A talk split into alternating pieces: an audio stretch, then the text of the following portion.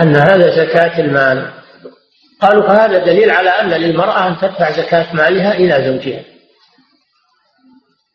تدفع زكاة مالها إلى زوجها. لأن ظاهر الحديث أنه زكاة. ولكن الراجح هو القول الأول.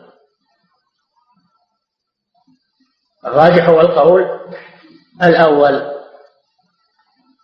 لأن في لفظ الحديث أن النبي صلى الله عليه وسلم أمر بالصدقة. الصدقة ولم يقل أمر بإخراج الزكاة أمر بالصدقة.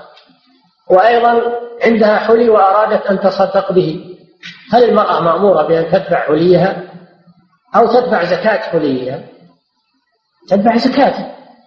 وهذه المرأة تريد أن تدفع الحلي كله فدل على أنه صدقة تطوع. أما الصدقة الواجبة فلا يلزمها إلا زكاة الحلي. على القول بأن الحلي الذي يلبس فيه زكاة. فهذه الأمور ترجح أن المراد والله أعلم صدقة التطوع وليست صدقة المال التي هي الزكاة. نعم. عن ابن عمر رضي الله عنهما قال رسول الله صلى الله عليه وسلم لا يزال القوم يسأل الناس فيأتي يوم القيامة وليس في وجهه إلا لما ذكر الأحاديث التي في فضل الصدقات وبيان ثوابها وترتيب المتصدق عليهم ذكر الأحاديث التي تنهى عن السؤال. تنهى عن سؤال الناس. سؤال سؤال الناس من أموالهم على قسمين. القسم الأول سؤال المحتاج. المحتاج لا بأس أن يسأل. حتى يصيب ما يسد حاجته. يباح له أن يسأل حتى يصيب ما يسد حاجته. القسم الثاني سؤال غير المحتاج. سؤال غير المحتاج. هذا محرم. إنسان غني ما ما هو محتاج ويسأل الناس هذا محرم. هذا سؤال محرم. والمال الذي يأخذه حرام. أما القسم الأول وهو المحتاج فلا بأس لكن مع حثه على التعفف والاستغناء كما سبق. وعدم التطلع وتوجيهه إلى العمل. الله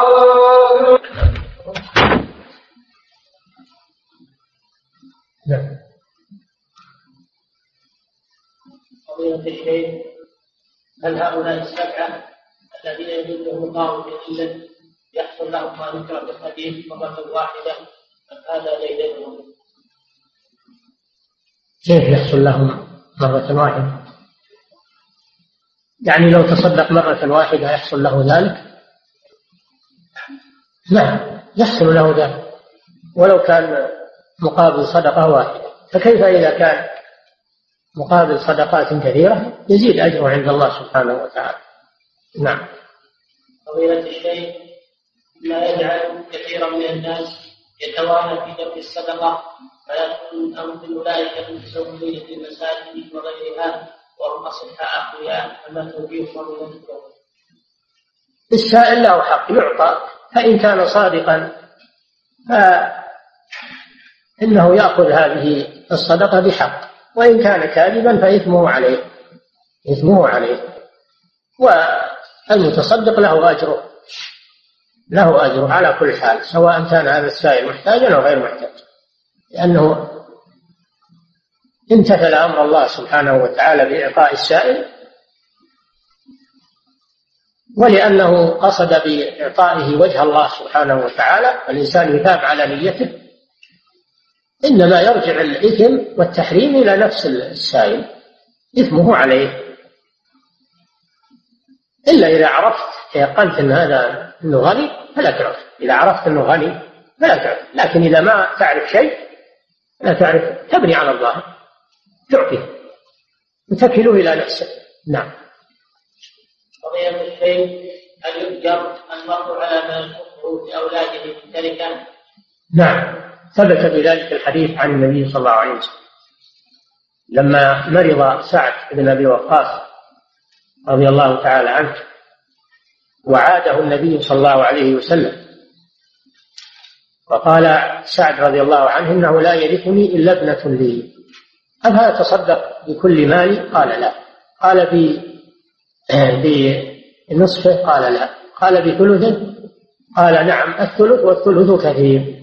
إنك أن تذر ورثتك أغنياء خير لك من أن تذرهم عالة. يتكففون الناس. الإنسان يؤجر على ما يتركه من المال لورثته لأن ذلك يغنيهم عن الناس. إذا كان هذا المال من كسب طيب وكسب حلال. نعم. قضية الشيء هل يدخر الزائد عن الحقوق بنية أن الأيام تتقلب ويريد ستر أولاده؟ هذه النية لا شيء فيها. لا بأس بذلك أن الإنسان يدخر المال. وكان الصحابة رضي الله عنهم منهم أناس أثرياء.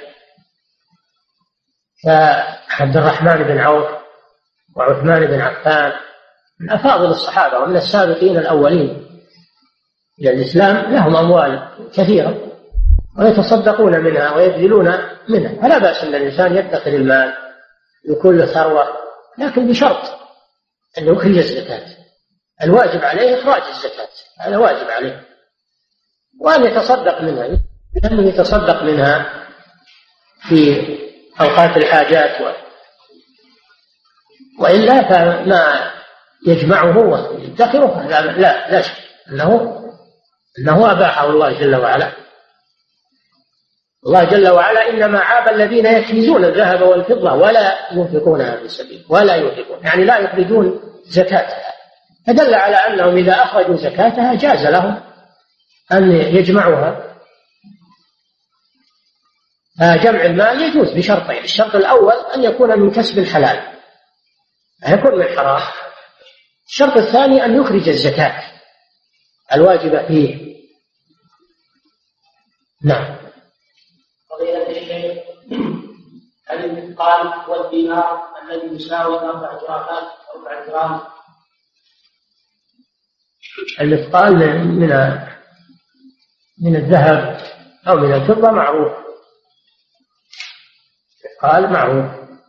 أما تقديره بالجرامات المعروفة الآن ما أدري ما يحتاج إلى سؤال أهل سؤال أهل الصياغة. صار تذهبون إلى الصائغة وتسألون. نعم. كانوا بالأول يقدرون بالدوانق أو بالجرامات بالدوانق. الدوانق تركت الآن جت الغرامات. نسأل أهل الفن في هذا. نعم. فضيلة الشيخ ما حكم الإنكار على السائل الذي يسأل في المسجد؟ وهل يجوز مراقبته لمعرفة حاله؟ اتخاذ المساجد للسؤال صارت هذا عادة مثل ما هو الآن. هذا لا يجوز. لا يجوز أن تتخذ المساجد للسؤال والخطابة يقوم يتكلم يمنع الناس من ذكر الله عز وجل ويرفع صوته في المسجد. هذا ممنوع. إلا عند الضرورة. عند الضرورة. إذا بلغت به الضرورة إلى هذا الحد ما ما في بأس. اتخاذ المساجد للسؤال وبطريقة تزعج المصلين هذا لا يجوز. وكما ذكرنا أن إثمه عليه لكن اللي يسمعه يعطي ما تيسر. إلا إذا تيقن أنه غني فلا يعطي. إذا تيقن أنه غني فلا يعطي. وعليه أنه يبين حاله للناس علشان يفتضح ويمتنع ويرتدع عن هذا العمل. لكن أصل السؤال في المسجد يجوز للحاجة. يجوز للحاجة. نعم. فضيلة الشيخ الشخص قام بعشاء منامه على حسابه أو أعطى صديقا له شيئا من ماله هل يعتبر هذا من الصدقة ولو لم ينوي ذلك؟ ما في شيء إلا بنية. قال صلى الله عليه وسلم إنما الأعمال بالنيات وإنما لكل امرئ ما نوى. لا يعتبر صدقة إلا بشرطين. الشرط الأول أن يكون هؤلاء فقراء.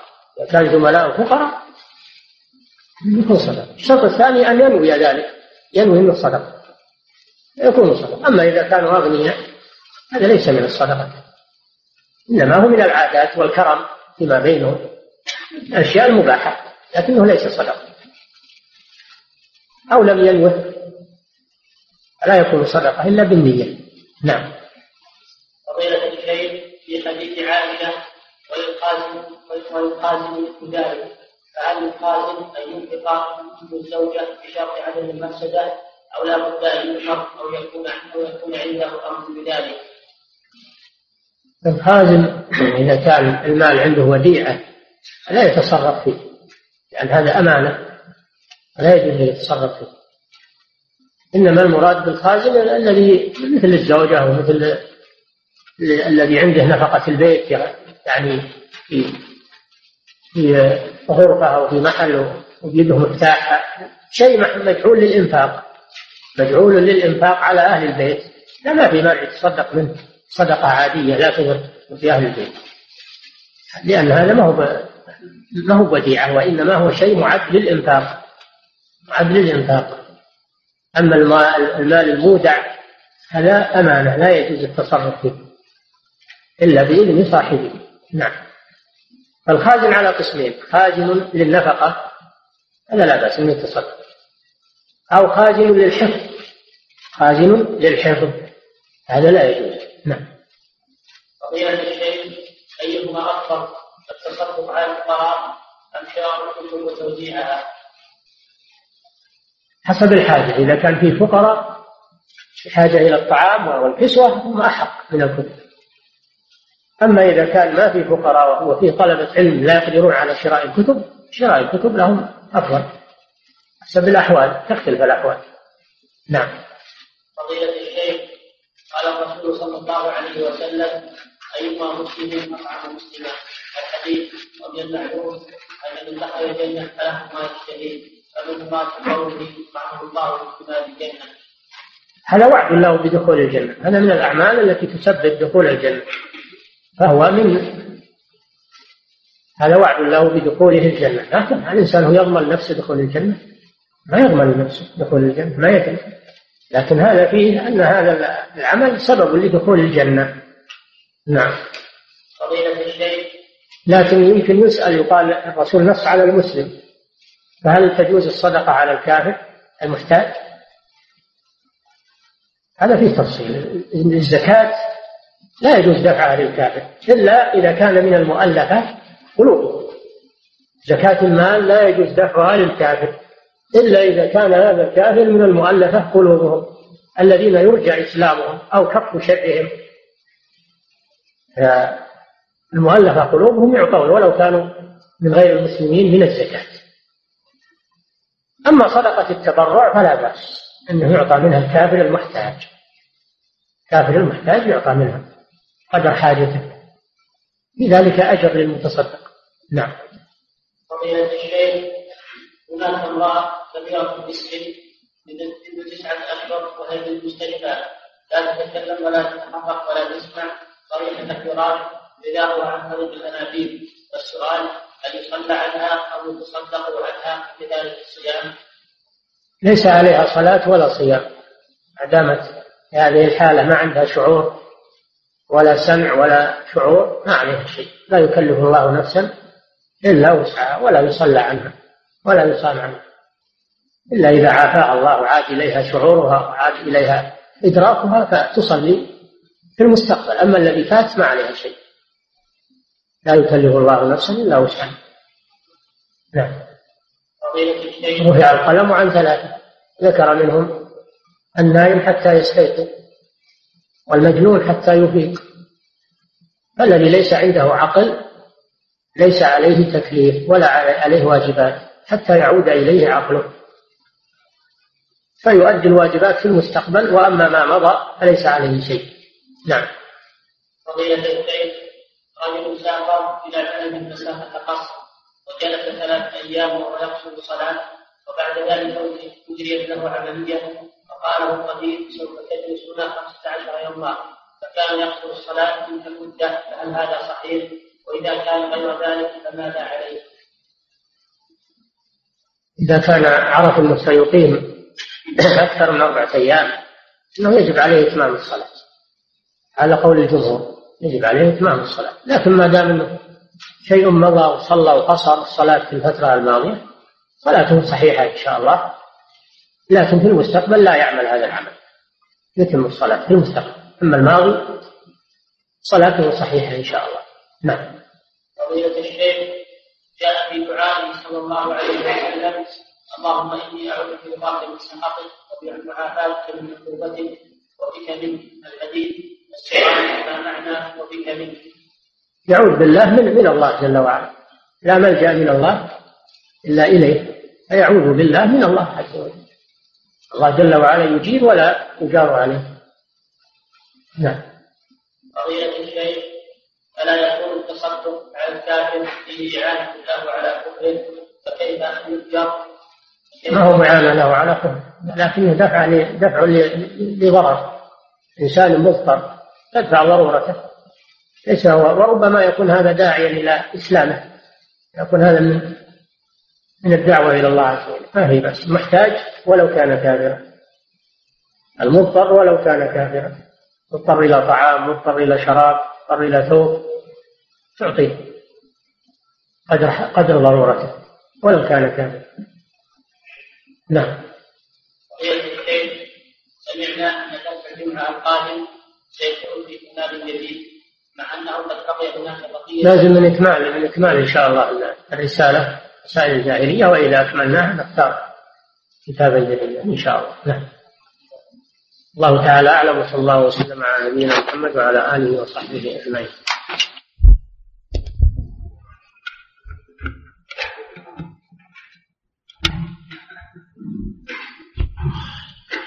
صلى الله على نبينا محمد رحمه الله تعالى وحبيب ويقرأ الله نعم وعن ابي الله رضي الله عنه عن النبي صلى الله عليه وسلم قال لا يأخذ أحدكم كله فيأتي فقد على رأسه فيبيعها فيفك بها وتكون خير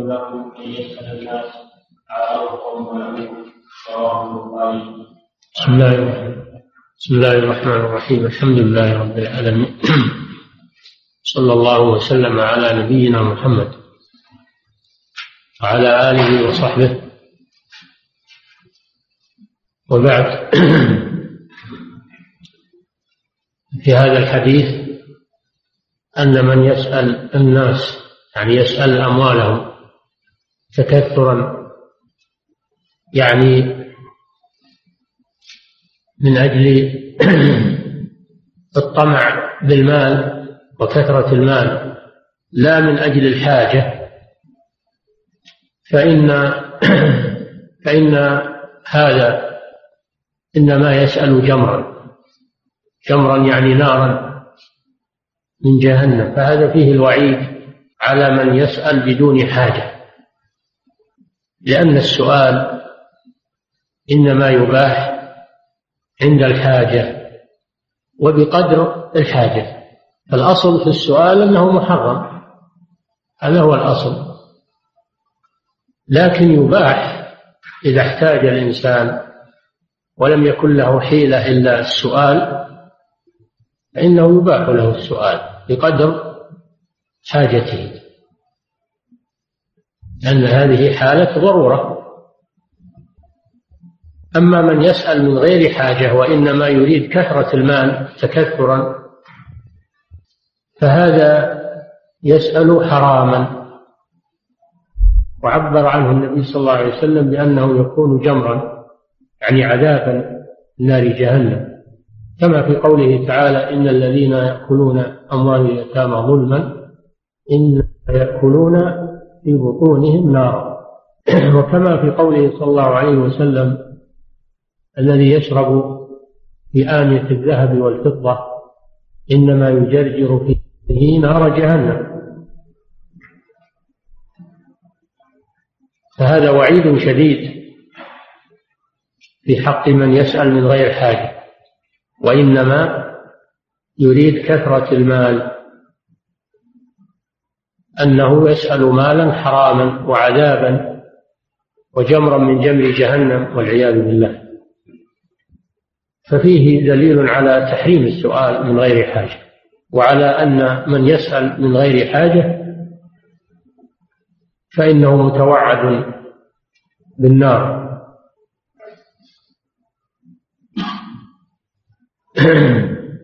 وأن ما يأخذه بسؤاله يكون حراما لأنه أخذه بغير حق. نعم. وفي الحديث الثاني النبي صلى الله عليه وسلم وجه إلى العمل. المحتاج إذا كان يقدر على العمل فإنه لا يتوجه إلى السؤال بل يعمل. يعمل ولو كان عليه تعب يعمل. لأن يأخذ أحدكم حبله فيذهب إلى الجبل فيأتي بحزمة حطب يحملها على ظهره فيبيعها فيكف الله بها وجهه. خير له من أن يسأل الناس عطوه أو منعوه. فهذا فيه أن المحتاج يوجه إلى العمل ولا يتوجه إلى السؤال. إنما يتوجه إلى السؤال بشرطين الشرط الأول أن يكون محتاجا الشرط الثاني ألا يقدر على العمل الذي يغنيه.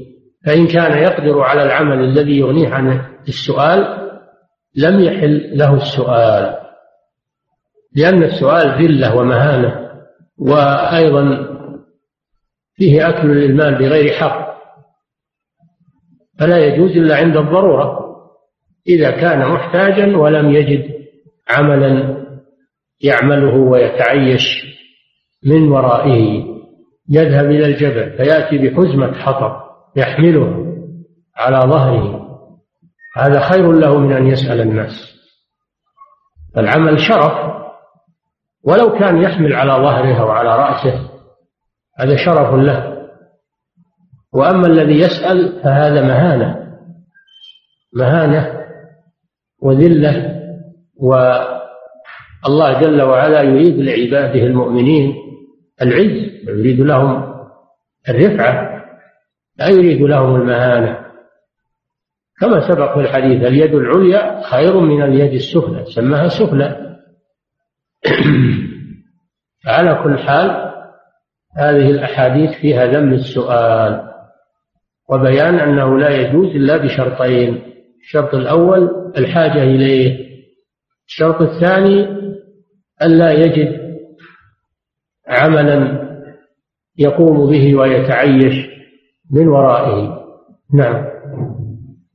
وعن رضي الله عنه قال قال رسول الله صلى الله عليه وسلم المسألة تكون بها الرجل وجهه إلا أن يسأل الرجل قال ربي أمر الله الكريم رواه الترمذي وهذا أيضا من أحاديث الوعيد على المسألة أن المسألة كد يكد به الرجل وجهه يعني يخمش به وجهه هذا تشنيع.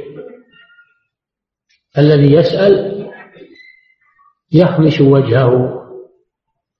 ولا شك أن هذا فيه تشويه للسؤال.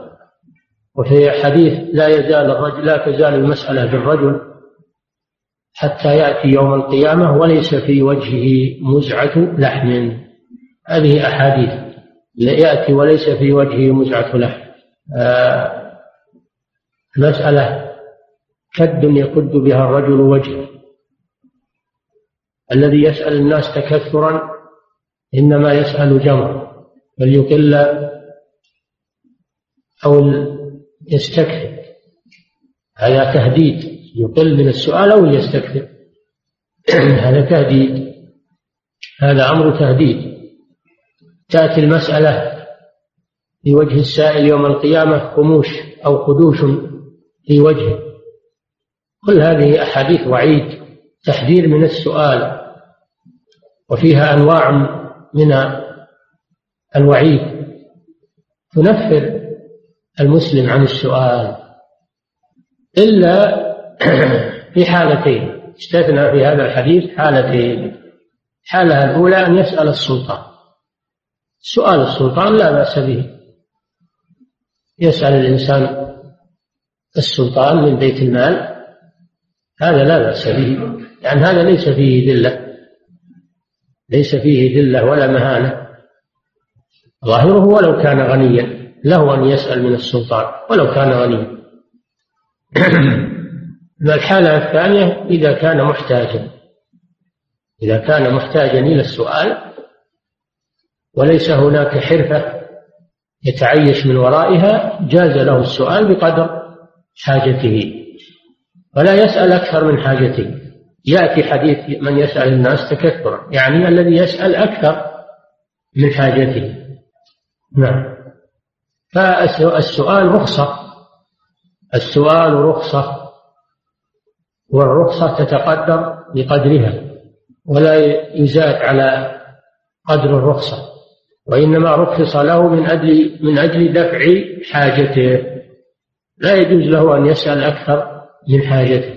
نعم باب قسم الصدقات باب قسم الصدقات. قسم الصدقات. هذا مثل الباب الذي يذكره الفقهاء باب أهل الزكاة. أهل الزكاة.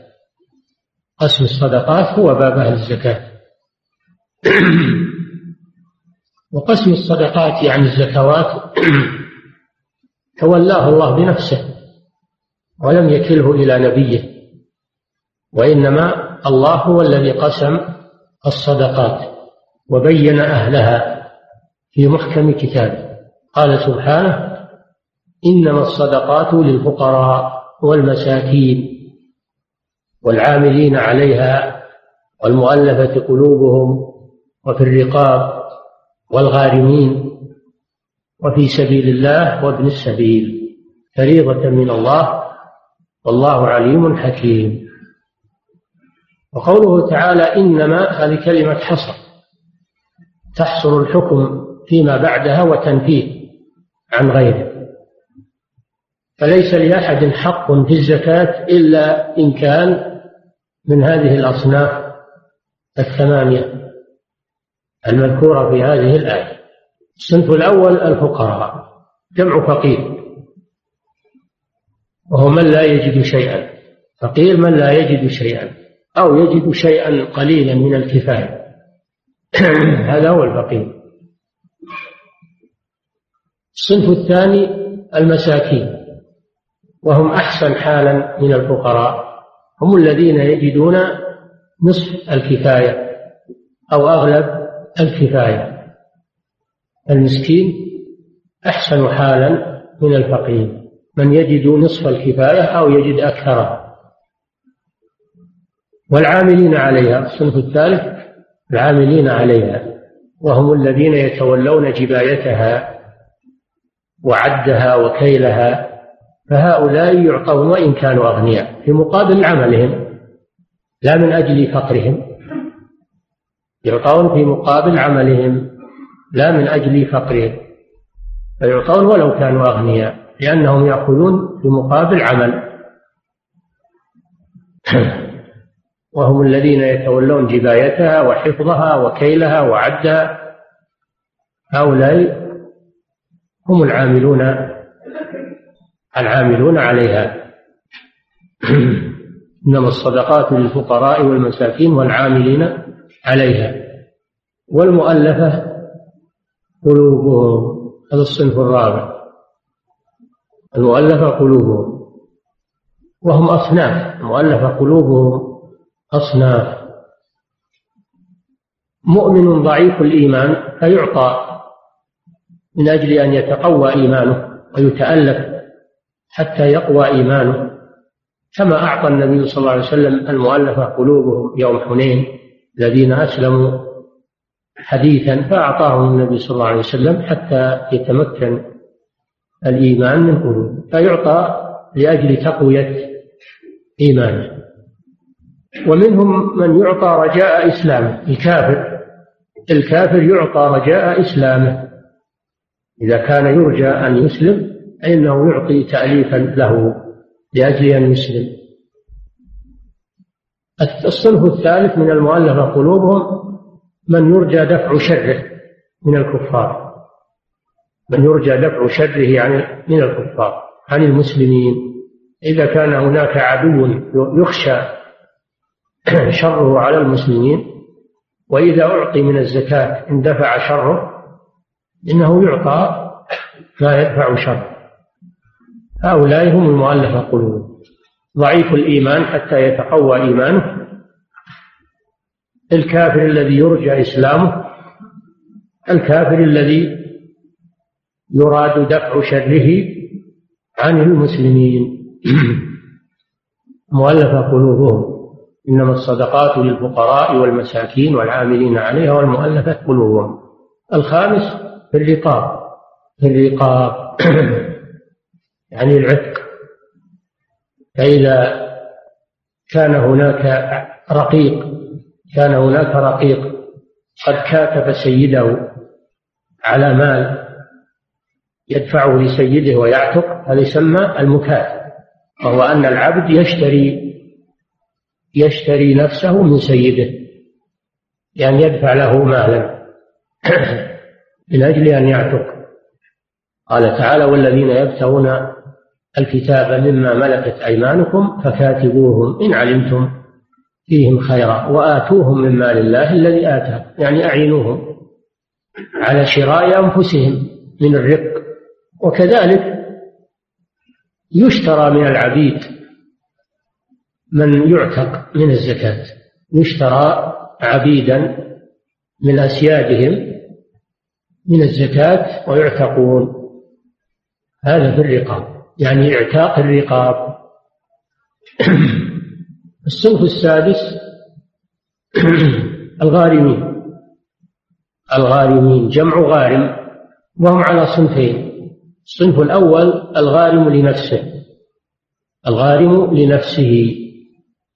كأن يكون هناك فقير عليه ديون عليه ديون ولا يستطيع تسديدها لا يستطيع تسديدها هذا يعطى من الزكاة ما يسدد به ديونه لأنه غارم غارم لنفسه. وكذلك لو اشترى لو اشترى لو مثلا كان أسيرا فافتدى لو كان أسيرا فافتدى بفدية من أعدائه على أن يطلقوه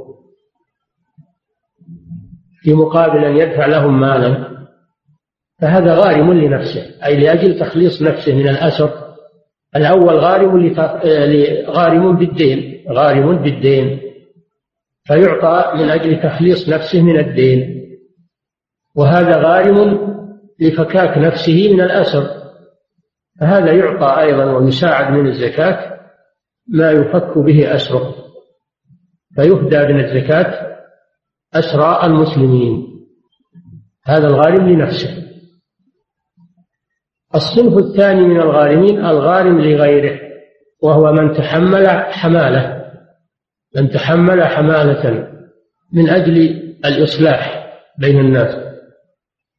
كأن يكون هناك قبيلتان حصل بينهما قتال وحصل بينهما شحنة فيأتي إنسان ويصلح بين القبيلتين ويتحمل مالا في مقابل الصلح فهذا يعطى من الزكاة ولا يترك يدفع من ماله لأنه لأن ذلك يجحف به ومن أجل تشجيعه على الإصلاح لأن الإصلاح خير فهذا يعطى ولو كان غنيا. الغارم لغيره يعطى ولو كان غنيا. أما الغارم لنفسه فلا يعطى إلا إذا كان فقيرا. هذا الفرق بين الصنفين. الغارم لغيره يعطى ولو كان غنيا. ولا يترك يتحمل الحمالة وحده. لئلا تتلف بماله ولئلا تمنع الإصلاح بين الناس. وأما الغارم لنفسه فلا يعطى إلا إذا كان فقيرا. لا يستطيع دفع الغرب. السابع في سبيل الله وهم الغزاة. سبيل الله يعني الجهاد وهم الغزاة المتطوعة الذين ليس لهم رواتب من بيت المال. الفقهاء يقول الذين لا ديوان لهم يعني ليس لهم رواتب من بيت المال. فالمجاهدون الذين ليس لهم رواتب من بيت المال يعطون ما يستطيعون به الغزو ما يؤمنون به السلاح و والخيل والإبل والمركوب في كل زمان بحسبه. المجاهد يجهز المجاهد يجهز من الزكاة. ولو كان غنيا ولو كان عنده مال يجهز من الزكاة ولو كان عنده مال. ولا يترك يجهز من ماله هو. أما إذا كان له راتب من بيت المال فهذا لا يعطى من الزكاة. يجهزه بيت المال يجهزه ولي الأمر فلا يعطى من الزكاة. الثامن ابن السبيل وهو المسافر المنقطع في سفره الذي ضاعت نفقته أو نفدت أو سرقت فلم يبق معه نفقة فيعطى من الزكاة قدر ما يوصله إلى بلده ولو كان غنيا في بلده. يعطى من الزكاة. هذا هو ابن السبيل فهؤلاء هم أهل الزكاة. ثمانية أصناف بينهم الله سبحانه وتعالى في هذه الآية. فلا يجوز صرفها إلى غيرهم. لا يجوز أن تصرف الزكاة في بناء المساجد أو بناء القناطر أو المشاريع أو المستشفيات. هذه ينفق عليها من التبرعات ومن أهل الإحسان. أما الزكاة فإنها مخصصة لهذه الأصناف التي ذكرها الله في هذه الآية الكريمة. وحصر حصر الزكاة فيهم بقوله إنما إنما الصدقات يعني الزكاة. دل على أنه لا يجوز صرفها في غير هذه المصارف في المشاريع الخيرية. هذا معنى قوله باب قسمة الزكاة أي بيان من يستحق الزكاة. نعم. عن أبي سعيد الخدري رضي الله عنه قال رسول الله صلى الله عليه وسلم لا تكون الصدقه الا في الدنيا لعامل عليها أو رجل اشتراها بمال أو غالب أو قاتل في سبيل الله أو مسكين يطلق عليه منها فاحيا منها بغني رواه احمد وابو داود وابن ماجه صحح الحاكم وعلم بالإنسان الزكاة لا تحل لغني. لا تحل لغني. حرام عليه أن يأخذ من الزكاة وهو غني. والغني هو من يجد ما يكفيه هذا هو الغني. إذا وجد ما يكفيه لسنته فهو غني. ليس المراد بالغني التاجر اللي عنده ملايين أو عنده لا المراد بالغني الذي عنده ما يكفيه لسنته. يكفيه ويكفي من يمونه من أولاده. هذا هو الغني. لا تحل له الزكاة إلا لخمسة. استثناهم النبي صلى الله عليه وسلم. فيعطون من الزكاة وإن كانوا أغنياء. نعم إلا لخمسة. عامل عليها وسبق هذا لنا. العامل عليها يعطى في مقابل عمله ولو كان غنيا. لأنه لا يأخذ للاستحقاق والفقر وإنما يأخذ للعمل. نعم.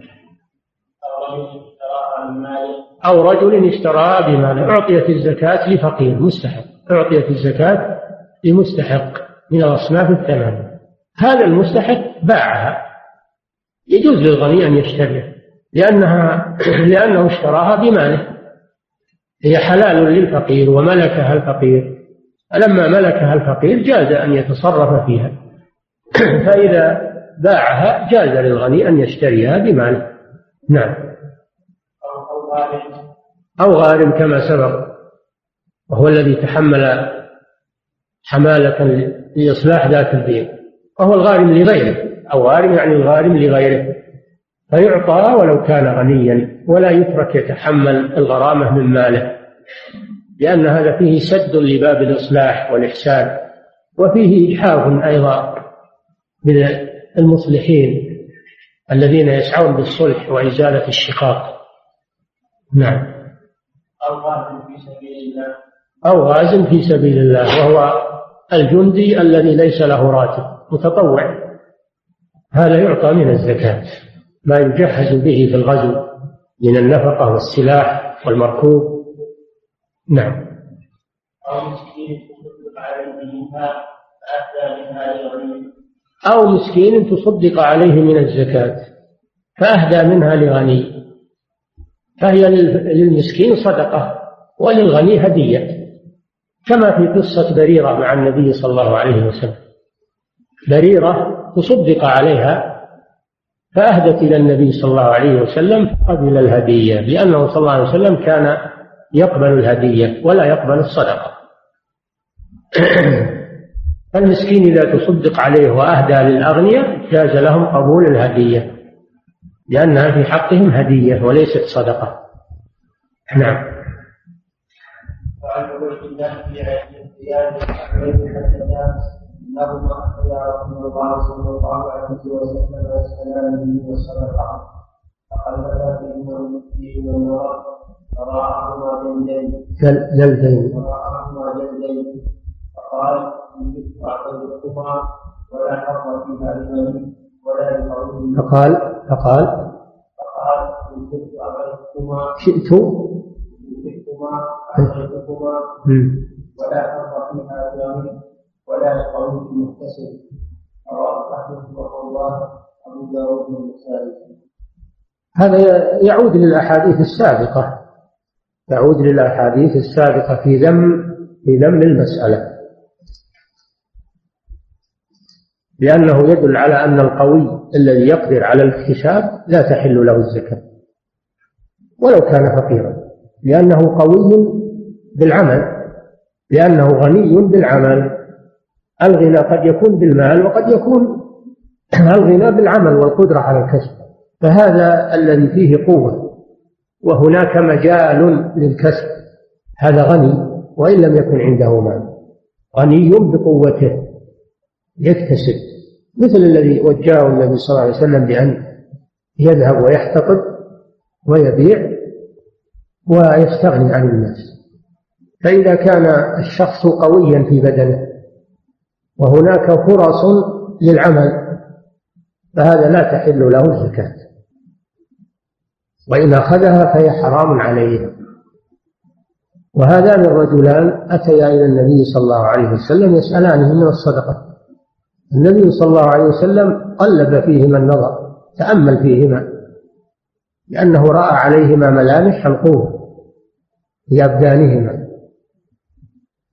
فقال إن شئتما أعطيتكما ولا حظ فيها لغني ولا لقوي مكتسب. فهذا يدل على أن الغنى على قسمين غنى بالمال وغنى بالقوة والقدرة على الكسب. وفي هذا الحديث أن المسؤول إذا رأى على السائل علامات الغنى أنه ينصحه ويوجهه. ولهذا النبي صلى الله عليه وسلم نصح هذين الرجلين ووكل الأمر إليهما. قال إن شئتما أعطيتكما. حمل حملهما المسؤولية وبين لهما أنها لا تحل للقوي المكتسب. رآهما جلدين يعني قويين في أبدانهما. أما إذا كان الإنسان قويا على الكسب ولكن ليس هناك فرص للعمل وهو ما يسمى بالبطالة ما في عمل ما في أعمال. فهذا يعطى من الزكاة لأنه لم يجد فرصة للعمل وإن كان قويا في بدنه لكن ما وجد فرصة للعمل. ما وجد من يشغله ما وجد من يشغله. ولا هناك مجال لأن يحتطب ويبيع. ما ما يقبل هذا. مثل في وقتنا الحاضر الحطب ما يشرى الآن. الناس يبدون غاز وكهرب ما يشرى الحطب. الآن ليس فيه فرصة للاحتطاب. فإذا كان البلد ليس فيه فرصة للعمل فإن القوي يكون من أهل الزكاة. أما إذا كان فيه فرصة للعمل فإن القوي لا تحل له الزكاة لأنه يجد ما يغنيه بالكسب والعمل والاحتراف. نعم. رضي الله عنه قال قال رسول الله صلى الله عليه وسلم ان المساله لا تحل الا لاحد ثلاثة. رجل رجل تحمل حماله تحمل له المساله حتى يجيبها في موته ورجل اصابته الجارحه بساعه مال ساعه مال فحمل له المساله حتى يجيب الله العين ورجل اصابته طاقه حتى يقوم فلان من يوم إجابة القول فقد أصاب فلان الطاقة فحلت له المسألة حتى رضوانا من العلم.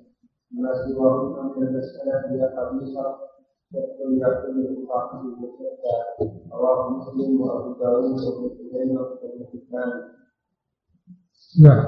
هذا قبيصة بن المخارق الهلالي رضي الله عنه. تحمل حمالة. يعني تحمل غرامة للإصلاح بين الناس. فجاء إلى النبي صلى الله عليه وسلم يسأله ما يعينه على أداء هذه الغرامة فقال له النبي صلى الله عليه وسلم أقم يا خبيصة عندنا حتى تأتي الصدقة.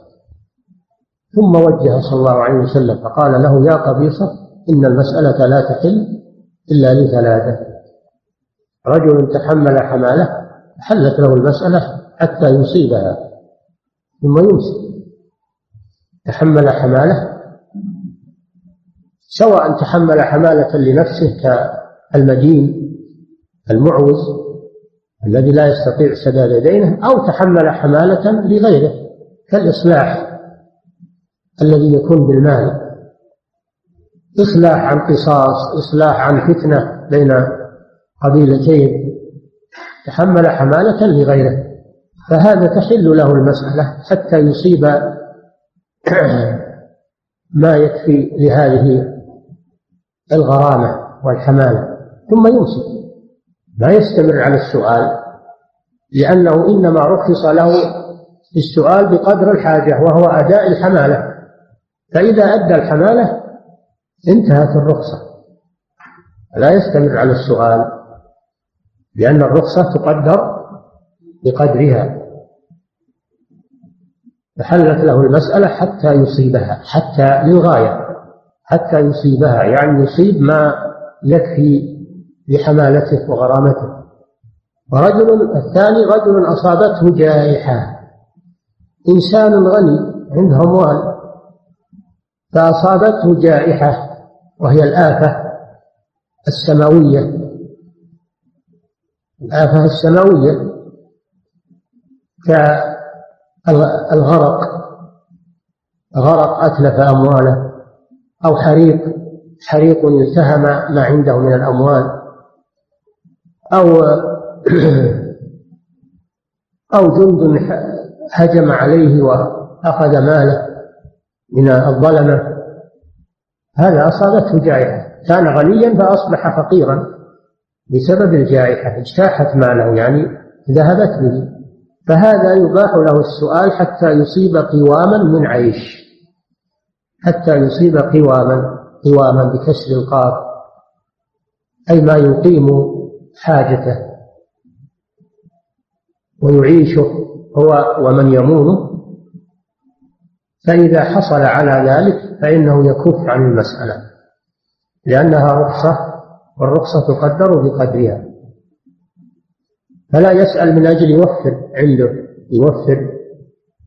إن هذا كما سبق. الذي يوفر هذا يسأل تكثرا أو يسأل للحاجة وإنما يسأل تكثرا يعني من أجل التوفير. هذا لا تجوز له المسألة هذا الذي أصابته جائز وهذا فسر به قوله تعالى المحروم للسائل والمحروم. محروم هو الذي كان عنده مال فأصيب بجائحة أتلفته. مثل ما ذكر الله في أصحاب الجنة في سورة نور. قالوا إنا لمغرمون بل نحن محرومون.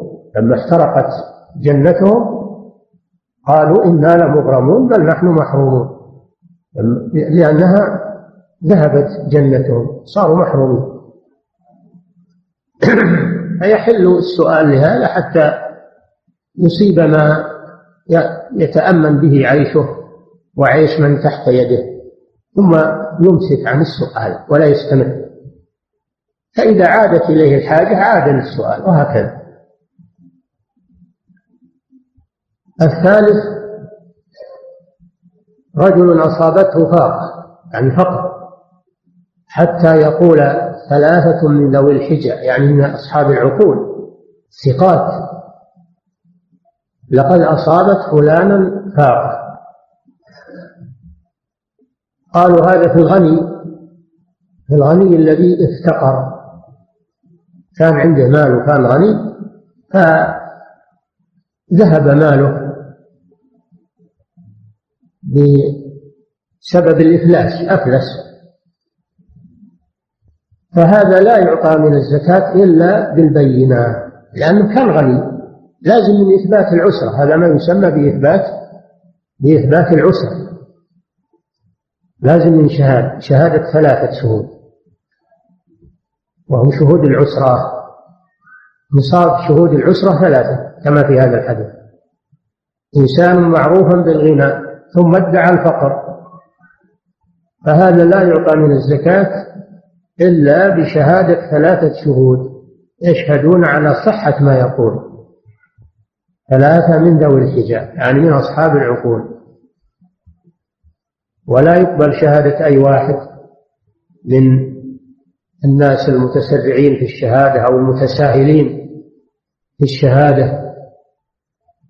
وإنما لابد من ثلاثة شهود ثقات رهون بالثقة والأمانة. لقد أصابت فلانا فاقة. أي يشهدون لأن اللام دي موطئة للقسم.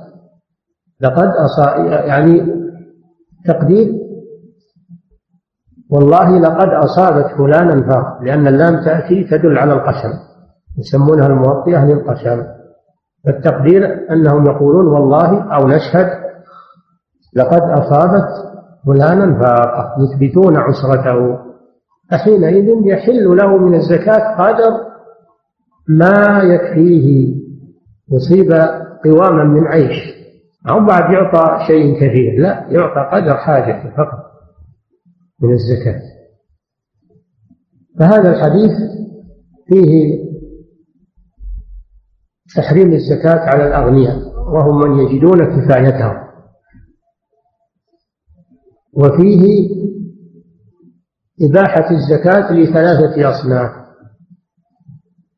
ثلاثة أصناف. الصنف الأول المتحمل للحمالة وهو الغارم. الغارم لنفسه أو لغيره. فهذا يعطى قدر غرامته فقط.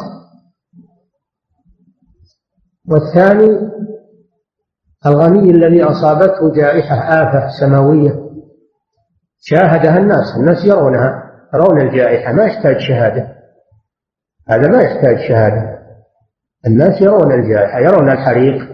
ويرون الغرق ويرون اجتياح الجنود الظلمة لماله هذا شيء ما يحتاج إلى شهادة. وأما الثالث فهو المعروف بالغنى وادعى الفقر. هذا أمر خفي. هذا أمر خفي لا بد من بينة وهي ثلاثة شهود كما في هذا الحديث.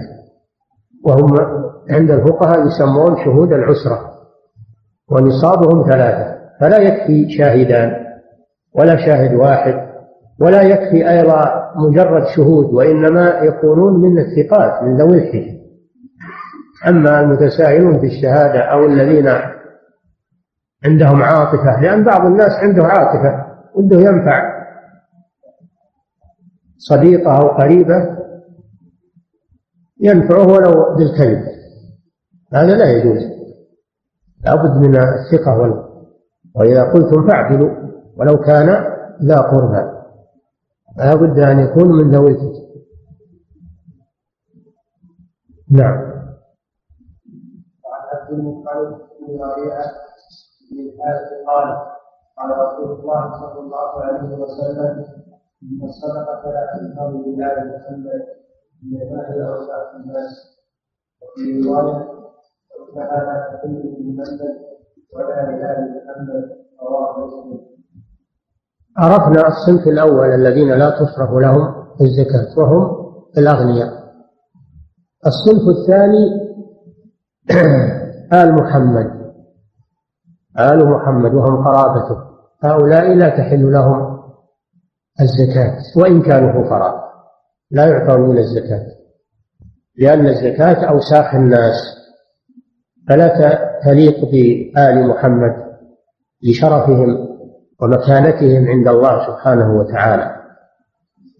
فلا يعطون من الزكاة لأنها أوساخ الناس. قال تعالى خذ من أموالهم صدقة تطهرهم تطهرهم وتزكيهم بها تطهرهم. دل على أنه تطهير من الوسخ. غسالة لا تحل لهذا البيت الشريف. وهم قرابة النبي صلى الله عليه وسلم. آل محمد. من هم آل محمد؟ بينهم العلماء بأنهم آل العباس آل العباس وآل أبي طالب. آل العباس بن عبد المطلب وآل أبي طالب وهم آل علي وآل جعفر وآل عقيل أولاد أبي طالب. ذرية أبي طالب هؤلاء لا تحل لهم الزكاة لأنها أوساخ الناس لكن إذا كانوا فقراء منين يأخذون؟ حرموا من الزكاة منين يأخذون؟ يأخذون من الخمس الله فرض لهم من الخمس عوضا عن الزكاة خمس الغنيمة لأن الغنيمة مال طيب الغنيمة مال طيب وهي أطيب المكاسب. وكلوا مما غنمتم حلالا طيبا. الغنيمة حلال طيب وهي ما يستولي عليه المسلمون من أموال الكفار في الجهاد. هذه أخذت بالجهاد في سبيل الله فهي أطيب المكاسب. سماها الله حلالا طيبا. وقال سبحانه واعلموا أن ما غنمتم من شيء فأن لله خمسه وللرسول ولذي القربى واليتامى والمساكين وابن السبيل فينزع من الغنيمة الخمس. ينزع من الغنيمة قبل القسمة الخمس. ويجعل خمسة أسهم يجعل خمسة أسهم لله على واحد ولرسوله ولذي القربى هذه ثلاثة واليتامى والمساكين وابن السبيل خمسة أخماس فأهل البيت لهم خمس الخمس من الغنيمة. وهذا يعوضهم عن الزكاة. طيب إذا ما كان هناك غنيمة إذا كان ما هناك غنيمة ولا ولا أعطوا من الخمس. بعض العلماء يقول لا لا يعطون شيء حتى ولا ولو كانوا فقراء. وبعض العلماء كشيخ الإسلام ابن تيمية يقول إذا لم يحصل لهم نصيبهم من الخمس يعطون من الزكاة. لأن الله إنما منع عنهم الزكاة لأنهم يعطون من الخمس فإذا تعطل الخمس فإنهم يعطون من الزكاة لفقرهم حاجتهم. هذا معنى قوله صلى الله عليه وسلم إن الزكاة لا تحل لمحمد ولا لآل محمد. إنما هي أوساخ الناس. نعم. وعن جبير بن رضي الله عنه قال سمعت أنا وعثمان بن عباس إلى النبي صلى الله عليه وسلم قلنا يا رسول الله المطلب من خمس الاجر فتركتنا ونحفظه في منزله واحدة. فقال رسول الله صلى الله عليه وسلم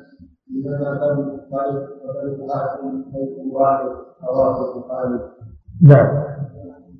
هذا عن جبير بن مطعم بن عدي من بني نوفل وعثمان بن عفان رضي الله عنه من بني عبد شمس.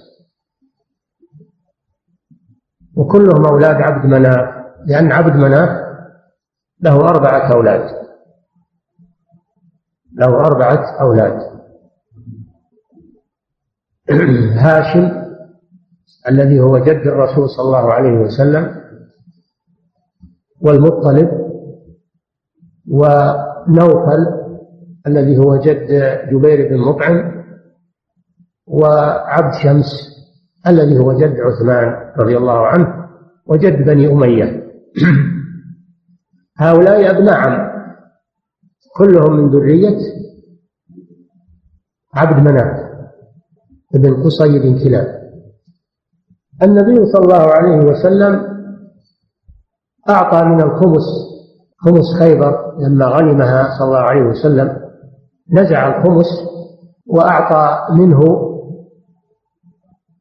بني هاشم. أعطى منه بني هاشم وبني المطلب أولاد عبد مناف ولم يعطي أولاد نوفل وأولاد عبد شمس فذهب جبير النوفلي وعثمان من بني عبد شمس إلى النبي صلى الله عليه وسلم وقال وأعطيت بني المطلب وبني هاشم ولم تعطنا ونحن وإياهم سواء. يعني أولاد عم. أولاد عم. فما الذي فرق هؤلاء عن هؤلاء؟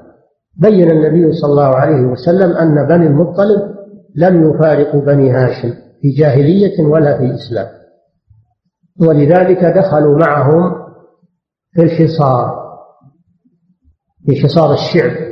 لما حاصرت قريش رسول الله صلى الله عليه وسلم وبني هاشم وقاطعوهم دخل معهم بنو المطلب في الحصار وشاركوهم في هذه المحنة وصبروا عليها.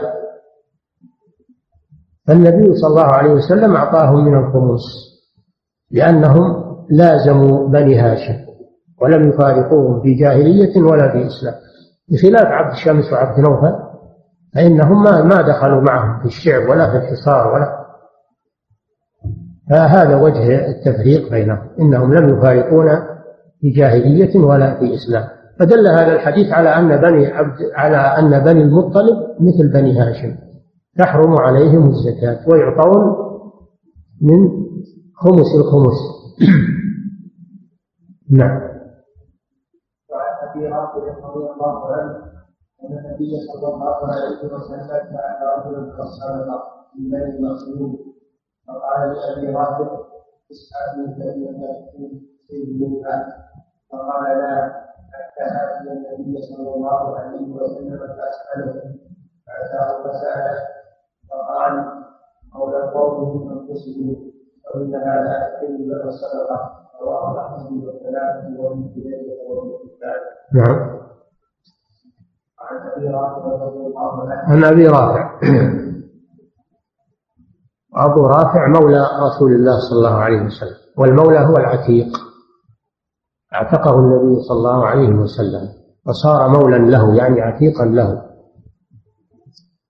ولما استعمل النبي صلى الله عليه وسلم رجلا من بني مخزوم على الصدقة يعني بعثه يجمع الصدقة قال لأبي رافع اصحبني لأجل أن تصيب منها أو لعلك تصيب منها يعني تعطى شيئا منه.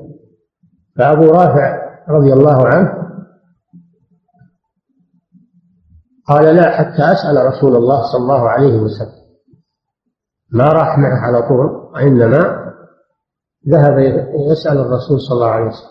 فلما سأل النبي صلى الله عليه وسلم منعه من ذلك. وقال مولى القوم من أنفسهم فكما تحرم على بني هاشم تحرم على مواليهم. على مواليهم وهم عتقاؤهم. فلا تحل لهم الزكاة. قوله صلى الله عليه وسلم مولى القوم يعني عتيقهم من أنفسهم. وقال صلى الله عليه وسلم سلمان منا أهل البيت. لأن سلمان عتيق للرسول صلى الله عليه وسلم. قال منا أهل البيت. فدل هذا الحديث على أن الزكاة أيضا لا تحل لموالي بني هاشم أي عتقاء بني هاشم. نعم. وعن سالم بن عبد الله بن عمر عن رضي الله عنهما أن رسول الله صلى الله عليه وسلم كان يعطي عمر بن الخطاب العطاء فيقول أعطي أكثر مني فيقول خذه فتزوج أو تصدق به. وما جاءك من هذا المال وأكثر عنه ولا سائل فقل وما لا فلا نفسك رواه مسلم. هذا الحديث فيه أن النبي صلى الله عليه وسلم كان يعطي عمر بن الخطاب العطاء يعني من بيت المال. أو من الزكاة. من بيت المال لأن الزكاة إذا دخلت بيت المال صارت بيت مال. فكان يعطي عمر كان عمر رضي الله عنه يمتنع من أخذها ويقول أعطها من هو أولى مني. هذا من تورع عمر رضي الله عنه وعفته وكرامة نفسه رضي الله عنه. فالنبي صلى الله عليه وسلم أفتاه. أفتاه في ذلك. فتوى له ولغيره. أن الإنسان إذا أعطي من بيت المال شيئا وهو لم يطلبه ولم يتشوف له وإنما أعطي له بدون تطلع وبدون سؤال أنه يأخذ. ما جاءك من هذا المال يعني من بيت المال. فخذ حتى ولو كان الإنسان غنيا.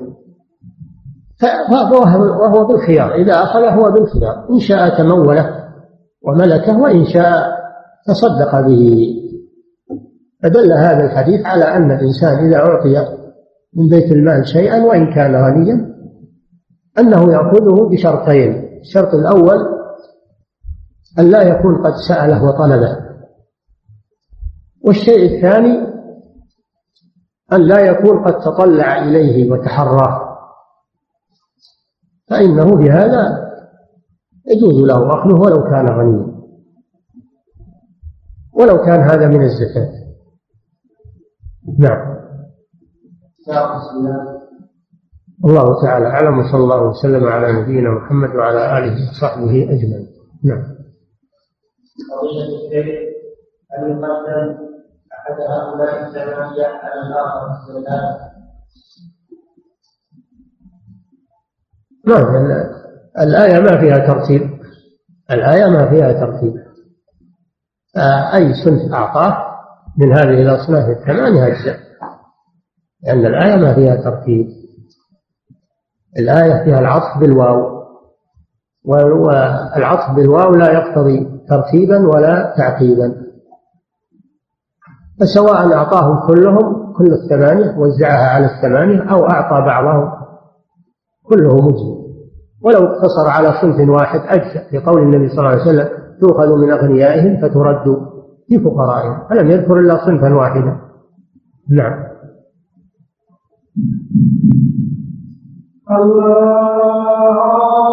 نعم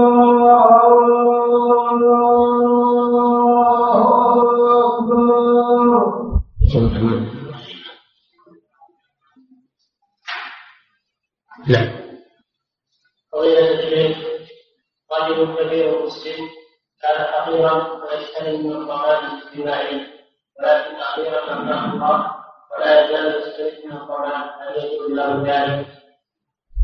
هذا حسب شرط ولي الأمر. إذا كان ولي الأمر ونظام الضمان الاجتماعي أنه لا يعطى إلا الفقير فلا يجوز له أن يأخذ إذا استغنى. لأن هذا يخالف شرط ولي الأمر. نعم. قضية الشيخ بعض المناطق من هذه البلاد تدفع الزكاة في جيش قبيلة يرسلها إلى العاملين عليها عن قبيلته. ولكن بعض رؤساء القبائل يأخذ بعض بعض هذه الزكاة ويدفع الباقي للعاملين الذين ترسلهم دولة عرفة الله بقبلها من رؤساء القبائل هل تفرق المسلم يدفع الزكاة كرئيس القبيلة وهو يعلم أنه يأخذ منها أم لا بد أن يرسلها بنفسه للعاملين عليها؟ إذا كان رئيس القبيلة قد فوضه ولي الأمر بقبض الزكاة فإنها تبرأ الذمة بدفعها إليه. أما لا يجوز دفعها إليه وهو يعلم أنه يأخذ منها. نعم.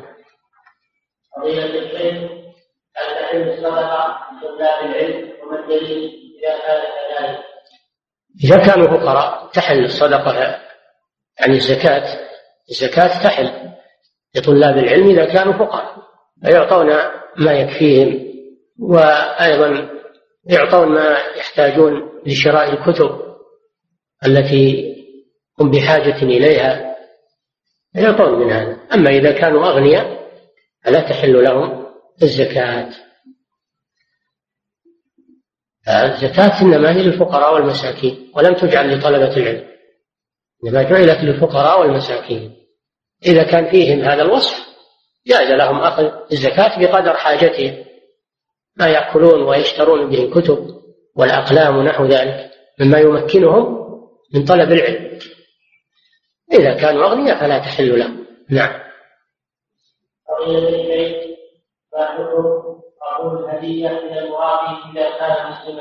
إذا عرفت أن هذه الهدية من من الربا فلا تحل. لا يحل لك أخذها. أما إذا كنت ما تعلم هذا الغني مختلط ماله عنده حلال وعنده حرام. مختلط وأنت لم تعلم أن هذه الهدية من الحرام جاز لك قبولها النبي صلى الله عليه وسلم كان يأكل من طعام اليهود وهم يستعملون الربا لكن ليس كل مالهم ربا في حلال وفي حرام. الحاصل ان هذا هو التفصيل. إذا علمت أن هذه الهدية من الحرام فلا تقبلها. وإذا لم تعلم وعنده هو عنده حلال وعنده حرام جاز لك قبوله. لأن الأصل الإباحة إلا إذا علمت بالتحريم. نعم. قضية الشيخ اخذ الدين من نعم. ما حكم اخذ الدين من يعني يستدين من المرابي إنسان فقير يستدين من المرابي لا يجوز هذا. الحرام لا يجوز استعماله. أما إذا كان المرابي عنده حلال وعنده حرام يجوز لك تستدين منه تشتري منه وتقبل الهدية منه. أما إذا كان اللي عنده حرام تعلم أنه حرام فلا يجوز لك أخذه لا بهدية ولا بدين ولا بشراء ولا بغير ذلك. لأنه لا يملكه لأنه الحرام لا يملكه. نعم. ما حكم العمل في البنوك إذا لم يكن الإنسان عملا؟ لا يجوز العمل بالبنوك لأنه من التعاون على الإثم والعدوان. وله صحيح أنه ما يجد إلا البنوك فلا مجالات الأعمال كثيرة ولله الحمد. لأن يحتطب على ظهره خير له من أن يروح يعمل في البنك خير له من أن يعمل في البنك. الأعمال كثيرة وموجودة ولله الحمد. نعم. فلا يجوز العمل في البنوك ولن يلجئ الله المسلم إلى العمل في البنوك لأن الله يقول ومن يتق الله يجعل له مخرجا ويرزقه من حيث لا يحتسب. نعم. وليس هذا خاصا بالبنوك. كل من عمله حرام لا يجوز للإنسان يشارك فيه. كل من عمله حرام لا يجوز للإنسان يشارك فيه. مثل التصوير اللي عنده اللي عنده محل للتصوير. ما يجوز للإنسان يصير عاملا عنده في التصوير. هذا حرام. كل مهنة حرام لا يجوز للإنسان يشتغل فيها أجيرا عند صاحبه الربا وغيره. قوله تعالى ولا تعاونوا على الإثم والعدوان والربا بالخصوص يقول النبي صلى الله عليه وسلم لعن الله آكل الربا وموكله وشاهديه وكاتبه فلعن الأربعة الآكل والموكل وهو الدافع للربا والشاهد الذي والكاتب اللذين وثقا وثقا وثيقة الربا. فدل على أنه لا يجوز العمل عند البنوك الربوية. نعم. ها؟ إذا كان المحل بيع لبيع الدخان ما يجوز له يشتغل فيه أما إذا كان البيع المحل لبيع البضائع وفيه دخان يبيع البضائع المباحة ولا يبيع الدخان. نعم. قضية الشيخ هل هناك فرق بين من عليه دين يستطيع أن يسدد مقاتله في نهاية العام. ومن لا يستطيع سداد ما عليه بدون مورد السداد فهل من الزكاة أن يسدد دينه؟ إذا حل عليه الدين وليس عنده تسديد يأخذ من الزكاة. أما قبل أن يحل عليه الدين ما يجوز له يأخذ. نعم يجوز عند الحاجة. إذا حل عليه الدين وطولب به وليس عنده تسديد يأخذ من الزكاة. نعم. كيف يجمع بين حديث سمرة وفيه إلا أن يسأل الرجل سلطانا وبين حديث سالم وفيه وأنت غير مسلم ولا سالم من باب الأولوية أن الإنسان أن الإنسان السؤال أصل سؤال السلطان جائز. أصل سؤال السلطان جائز. لكن إذا كان الإنسان غني فالأولى الأولى ترك سؤاله. هذا هو الأولى. نعم. وقيل الشيخ الحديث من يسأل الناس أموالهم تكثرا هل يدخل في ذلك أن يستفيد ويخسر من الناس لأجل إكثار المال لديه. نعم.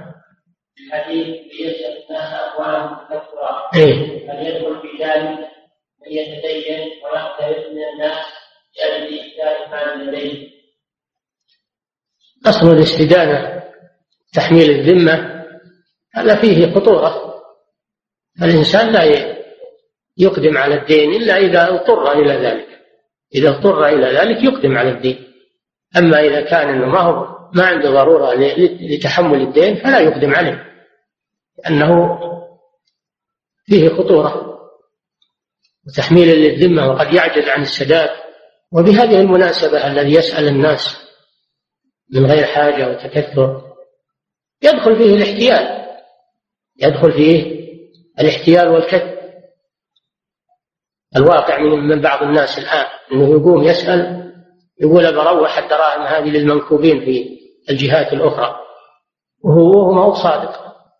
احتيال هذا علشان يأخذ الأموال ويأخذها باسم المنكوبين أو المحرومين. هذا حرام ولا يجوز. قد عثر على نوعيات أنهم يحتالون هذا الاحتيال يأخذون باسم الإغاثة أو باسم كفالة الأيتام أو باسم كذا أو كذا ووجدوا أنهم كذبة ومحتالون. فهذا حرام لا يجوز.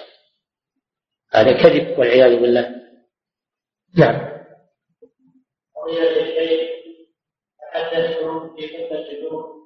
في الجمعة عن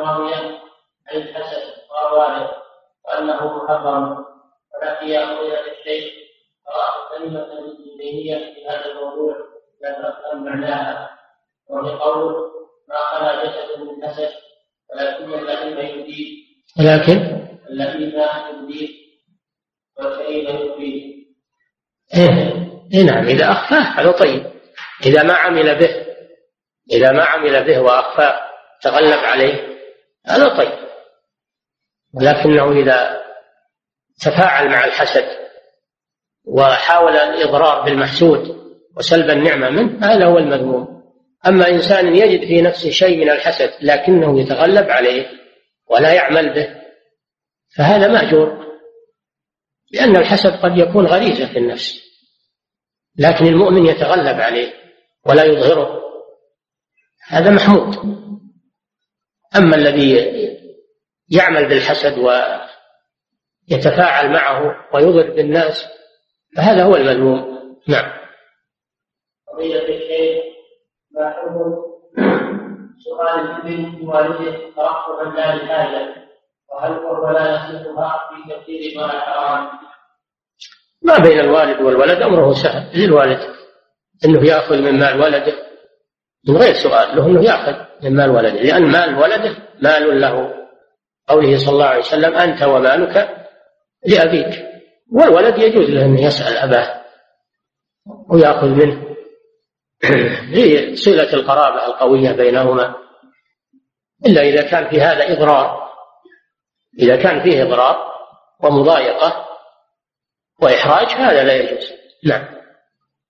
قضية الشيخ سمعت في شيء عن قصة موسى عليه السلام أن الله قسم الأرض المقدسة لبني إسرائيل وأنه لما رأوا الدخول حرم الله عليهم تحريم مؤقتا أربعين سنة يجيبون في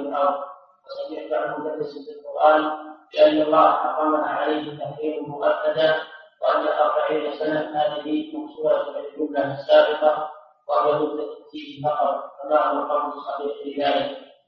هذا جاء في الجلسة السابقة وأجبنا عليه. وقلنا إن الأرض المقدسة ليست ملكا لليهود ولا للنصارى ولا للعرب وإنما هي للمؤمنين في كل زمان.